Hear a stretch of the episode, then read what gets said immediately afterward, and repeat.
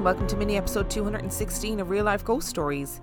And I have three spooky stories for you today, and the last story comes from October the 6th, 2022. And story number one comes from Jen. I've been fascinated by all things paranormal since I can remember. I know there's more to this world than what we can see. But I'm also a skeptic and a lover of all things science. My only paranormal experience that I can't explain away happened when I was 8 or 9 years old. I am now 37, so this was in the early to mid 90s. I live in the island of Puerto Rico, and my mom, dad, older sister, and I travelled to a town called Cabo Rojo to visit some relatives. This town is more isolated and rural, but with beautiful beaches, and is close to a town called Lajas, which has a reputation of being a hotspot for UFO activity it even has a road called Extraterrestrial Highway by the locals. We were staying at our relative's property, which was a tiny run-down wooden cabin next to the main house. The cabin used to belong to an old lady that had recently passed away, so instantly it gave me the creeps. It consisted of a small kitchen, living room area, bathroom, and a tiny bedroom. My mom and dad took the bedroom and left my sister and I to sleep together in a bed located in the living room. The first night, we went to sleep as normal, but I awoke at some point in the middle of the night. I was facing the wall when I opened my eyes, but I could see as if someone had left a light on or turned on a lamp. I thought my mom had gone to the kitchen and left something on, so I looked towards the kitchen since I could see it from my bed. What I saw stayed with me all of these years. Standing at the foot of the bed was what I can only describe as a glowing humanoid being.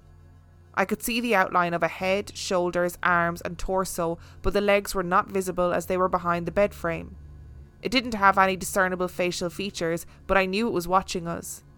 It completely glowed with a yellowish light that was as best as I can describe, self contained as it didn't light up the whole room. I was petrified. I felt as if my heart was going to jump out of my chest. I didn't want to let it know that I was awake and that I saw it, so I very slowly turned my body to the other side and tried to wake my sister. I poked her back, but she wasn't waking up. I eventually gave up and thought, this is it. I'm getting abducted by an alien, and my sister won't even notice because it's making her sleep. I accepted my fate and very slowly turned back towards the wall. It was still standing there, not moving, when I covered myself with my blanket. I don't know how, but I fell asleep, and when I opened my eyes again, it was daylight. I told my parents about what I saw in the morning, and they just brushed it off as parents do. But I made sure they left the lights on that night. I've never known what this was or what it wanted. My first thought was that it was possibly alien, but now I'm not so sure. I think this, in a way, fueled my obsession with ghost stories, maybe trying to find an answer as to what it was. I'm always on the lookout for people who may have had similar experiences but haven't had much luck. Jen, this, this has been very stressful this was a very stressful story to read and to visualize, and I'm not happy about it.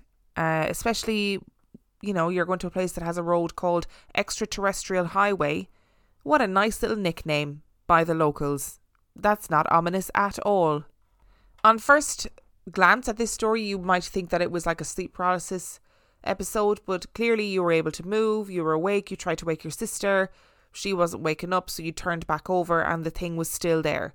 This wasn't like a blink and you'll miss it kind of situation. I mean, maybe it maybe it was an alien, an extraterrestrial, whatever it was, but there have been quite a number of stories on this podcast about like glowing kind of shadow figures, maybe is the best way to describe them. So light figures that don't really have any discernible facial features that are just there milling around watching humans as they sleep which is exactly as bad as it sounds. And I always come back to the question of why or what do they want? What, what's the point? What is the point in milling around scaring small children at night time by watching them sleep? Please, somebody explain to me what is the point? I do not get it. I don't understand. At least with aliens, when they're abducting people, at least you know, hey, they're abducting people because they, you know, are looking to do experiments, they want to find out about the more more about the human race, whatever it is. I don't know. But there's a reason for it. With these shadow people just standing around watching people, it's not a vibe. And story number two comes from Stephanie. I was just listening to day five of your 31 Days of Terror 2022. The story given by Stephanie was interesting because I had a similar experience when my cousin passed away. Except for having a dream about it, I was awake. I was walking home from the school bus one day and my dad passed me as he was coming home from work. I waved and smiled at him, and he usually returned the gesture. This time he did not. I thought that maybe he was in a bad mood, so I decided to go to my friend's house instead of going straight home. My friend was in the school choir, and they were having a concert that night. She asked if I wanted to go, and we went to ask her grandma if I could join. She said I might not want to and I should probably go home first. I thought that was weird, but I did as she suggested. While I was walking down our dirt road, I had the overwhelming panic come over me, and I stopped to close my eyes and catch my breath. As I did, images of my cousin popped into my head. Weird. I didn't really know him all that well as we lived a couple of states away and only visited every few years or so. I had just seen him that last Christmas, but that was almost a year prior, and I hadn't really thought of him since. But that panic was still there, and I knew something was wrong with him. I got home to an unusually quiet house. The living room TV was on, and my parents were in their room speaking in hushed voices. I sat down and stared at the TV, but not really hearing what was being said. The panic was growing with every minute that I waited for what I somehow knew was coming. My parents finally came out, and my mom's face was red and stained with tears. She told me my cousin died from a car accident. When she told me his name, I just stood there. My panic was starting to subside, knowing I was right and that my suspicions were confirmed. I didn't know how to feel. I went to the funeral with my dad. It was just us and it was a real bonding experience. Fast forward four years later, I was a summer nanny for my aunt who lived about 150 miles away from our late cousin's house. My younger sister was asked to go there and watch the youngest at the time, she was doing good all summer until just about a week before we were set to return home. One day, she was home alone with our cousin and just playing outside. Her stuff was downstairs by the room our late cousin had called his own. When she went back down later that day, she saw all her stuff was thrown out of her suitcase and scattered all over the room. She first accused my uncle of going through her stuff, but when she realised it couldn't have been him, she freaked out. She called me and asked if we could trade spots for the rest of the summer. When I got to my uncle's house, I was put in the same room that she had stayed in. All was quiet for a day or two. One night I was up a bit later than everyone else and was watching a paranormal show. I guess I was asking to be scared, knowing what my sister had just gone through. Suddenly, the door to the laundry room slammed shut. Then again, and again, and again, I was freaked. I went to see what was happening and saw the door open and latch shut over and over again. I saw a glow coming from my younger cousin's room and saw that she was still awake watching a movie. I asked her if she could help me figure out what was going on. She first said it was the cat, but when I pointed out that the door was latching shut each time, she calmly told me that it was just her dead brother. Okay, well, at least she's okay with it. I decided that it was time for a new show that was bright and cheerful. When I decided I was brave enough, I went downstairs for bed and said out loud that I knew my cousin was there, that I loved him, but please don't fuck with me. Everything was quiet for the rest of my stay. To this day, people still see his ghost. They have since had another kid who is nine now. He is basically a twin of his brother. He has seen his brother's ghost. My late cousin is a prankster, but it's also comforting to know that he is still around to make sure his family is doing okay. Okay, where are my scientists out there? Where are my scientists? Get your lab coats because look, I, I know I like to pretend, you know, I, I'm a drama queen, but me putting on a white lab coat, even though I've got one upstairs randomly, it does not a scientist make. I'll put on the coat, but I won't know what to do next. You know, I'll just be looking at you going, Well, what now? I've put the coat on. How do you how do you science? Anyway, I want to know why people are having these experiences when somebody dies and they don't know that somebody has died. Like why why did Stephanie get that feeling of something has happened to my cousin? And then something did indeed happen to that cousin. Like why did that happen? I love that your sister was like, Look, I'm not dealing with all this ghostly bullshit, so we're swapping places, okay? I don't care if you get eaten alive by a demon or whatever. I am just not going to have an uncomfortable summer. It's not going to happen. And look, maybe he was coming back to let the family know that he was okay to pull some pranks, make himself known, and I guess if it brings the family closure, that's the main thing. And story number three comes from Molly, and I'd like to say that Molly if that's not how you want it to be known, I'm really sorry. Um, I know that you signed off the email saying just call me Molly, but I I sort of was I don't know. I don't know if you wanted to be called Molly or your actual name. So if I'm wrong, I'm really sorry. I grew up in a family of women who occasionally discussed paranormal experiences, multiple types of connections, and I used to laugh at them all behind their backs. Occasionally, a new story would be brought up at a family Christmas party, and I'd be the kid rolling their eyes and pretending to induce vomiting because I thought they were all crazy. Yeah, I was that kid. I started to believe some of their stories when I witnessed experiences with them. So many little stories that would be hard to recall them all, but I will highlight the main ones. I grew up in Chicago, not far from the serial killer John Wayne Gacy's house. He was a murderer of boys and young men that was sexually motivated, and he buried them in the crawl space underneath his house. In my family, I'm one of five kids. I've two older brothers and two younger sisters who are twins. Apparently, in 1970, my brothers were involved in Boy Scouts of America, and it is mostly run by parents of the kids and a handful of volunteers. John Gacy was a home remodeling contractor and also dressed as a clown at events. He also volunteered at many organisations, including the Boy Scouts. When my brothers initially got involved in the Boy Scouts, John Gacy wasn't always around the group. But when they were planning their Halloween party and Halloween haunted house event, he came onto my radar. He wanted to be included inside as Scary Pogo the Clown. I guess in the past he was allowed to participate. As my brothers were in their Boy Scout meeting, my little sisters and I went with my mom to the planning committee for this big Halloween house event. When John Gacy stood up and talked about his participation in the event and how his team would volunteer and build the walls for the maze, my mother abruptly got upset and said no. My mother wasn't a person to stand up and talk at meetings, but she felt bad vibes off John Wayne Gacy and wanted to be polite but also stop his involvement. It caused a lot of problems in the meeting, and my mom started yelling and getting very agitated. Even Gacy tried to smooth her over and said, Why would she want to stop a good thing? And my mom said, Why are you here? Why aren't you home with your wife and kids? Why do you want to be around these young boys? I was around 11 years old and it was so awkward to be in that room, especially when she confronted his motivation. He tried to laugh it off and tell everyone that he was there to help the boys earn merit badges on building and constructing everything, and that he always had jobs for the kids when they are older. To the non intuitive, this made him look like a nice guy, but it only freaked my mom out. She became rude and told him to go home to his wife and kids. The meeting was ended and we went home. The whole car ride home, my father tried to quietly talk to my mom about her bad behaviour at the meeting. John is such a nice guy, he only wants to help the kids, was what my dad was trying to convince my mom. My mom said no, he is evil. This conversation continued throughout the night, and the next day it became very heated, and my mom kept saying, Why is he at a Boy Scout meeting and volunteering when he has two daughters and a wife at home? What could be his motivation?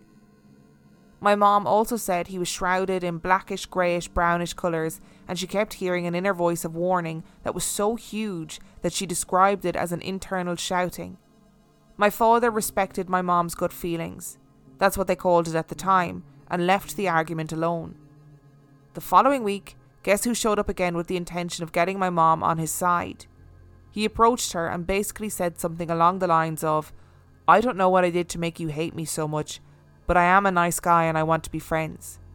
Again, he did it in front of a bunch of people and was quite charming. Even to me as a young girl, I felt like my mom was being harsh.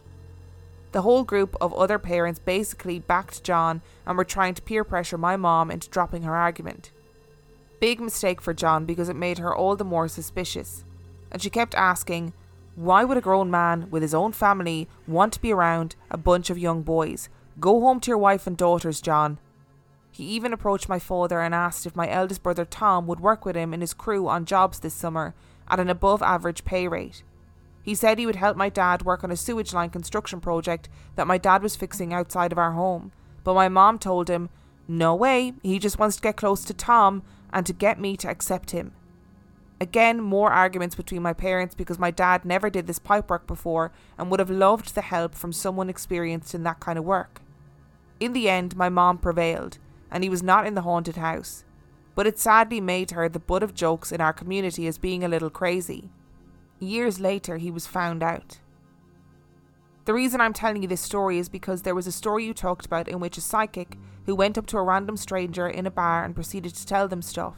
You basically crapped all over them, but what you don't understand is that I've had many experiences with many senses involved, and I know that sometimes the inner voice, I call it my inner angel, is so loud and pushy that you can't stop from being impulsive and might say something odd or weird, similar to my shy mother at that Boy Scout meeting. Also, when a spirit wants to communicate with a loved one, they look for the best signal to transfer the message, similar to the internet. Unfortunately, at different periods of my life, my personal internet is the best out there, and I have a lot of people wanting to tell their loved ones messages. It goes against the grain of my being able to talk to people about this stuff because of how awkward it can be taken. It also reminds me of my mom and her steadfast no by listening to her inner voice and how she stood up loud and strong and she was labelled kind of crazy in our community. I was always a non believer making jokes and mocking my mom and relatives, but once I hit 17 years old, I slowly connected in similar ways, but even more expansive. So if I was in a bar with friends and a spirit is literally screaming and pushing through me, and the only way I can get the fucker to stop is to communicate with their loved one, I pick awkward over being harassed any time. Thankfully, my husband has experienced a little of what I experienced. Oh, I know that this won't have happened, but I would love for every single member of your community to have gone and knocked on your mom's door after everything came out about John Wayne Gacy and said, I'm really sorry that I thought you were crazy. I'm really sorry. But I can only assume that after it all came out, conversations were had where people were like, Do you remember how against him being involved in the Boy Scouts that woman was? I guess I'm just glad that your dad listened, even though, you know, initially he was like talking about her bad behavior and there was an argument about it. I'm glad that he was like, okay, I, I get it. I get that you have these feelings and these intuitions and we're just, we're just going to roll with it. And I guess I just want to make, make something really clear. So I'm not a psychic. I don't have any psychic tendencies or capabilities, nothing at all.